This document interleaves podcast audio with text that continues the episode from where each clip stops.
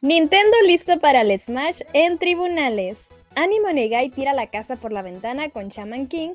Todo esto más aquí en Okami Times. Yo soy Samira y arrancamos con las noticias.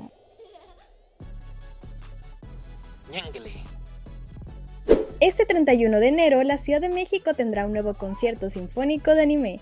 El concierto será en el Museo de las Culturas del Mundo, ubicado en Moneda 13, centro histórico de la ciudad, en donde la banda sinfónica al Instituto de la Juventud tocará temas de diversos animes como Naruto, Dragon Ball Z, Pokémon y Evangelion.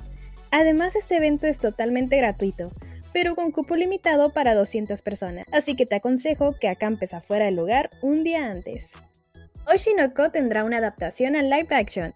Una película que además ya cuenta con su reparto oficial y será estrenada en la temporada de invierno de este mismo año. ¿Qué opinas?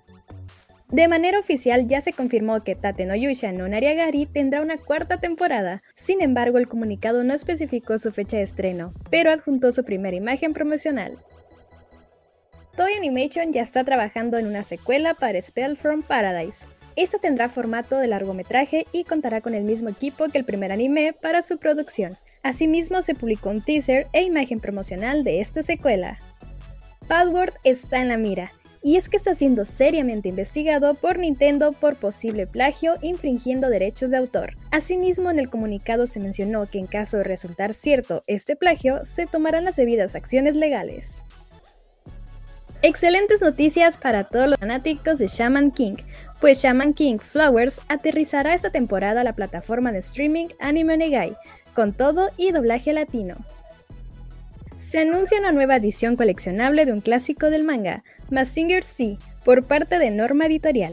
Esta editorial se caracteriza por estar en formato cartoné con un tamaño de A5, que consta de tres volúmenes y que comenzará a publicarse en el mes de marzo tanto en catalán como en castellano. Además, esta edición tendrá una entrevista exclusiva a su autor Go Nagai. La película de Imaginary del estudio Ponok llegará a la plataforma de Netflix en algún punto de este año. Asimismo nos dejó su primera imagen promocional. Y por si no sabías, según confirma The Hollywood Reporter, Netflix se convertirá en la casa exclusiva de streaming de las próximas películas de Ponok. Se reveló la duración de la nueva película de Haikyuu y esta será de 1 hora y 24 minutos. Además se publicará un nuevo capítulo especial de 16 páginas en la próxima edición de la Weekly Shonen Jump. Si eres fanático de Dragon Ball, esta noticia te encantará. Y es que Dragon Ball Daima estrena nuevo tráiler lleno de acción, mismo que nos dejó ver un poco de la animación y los nuevos villanos que se incluirán en esta serie.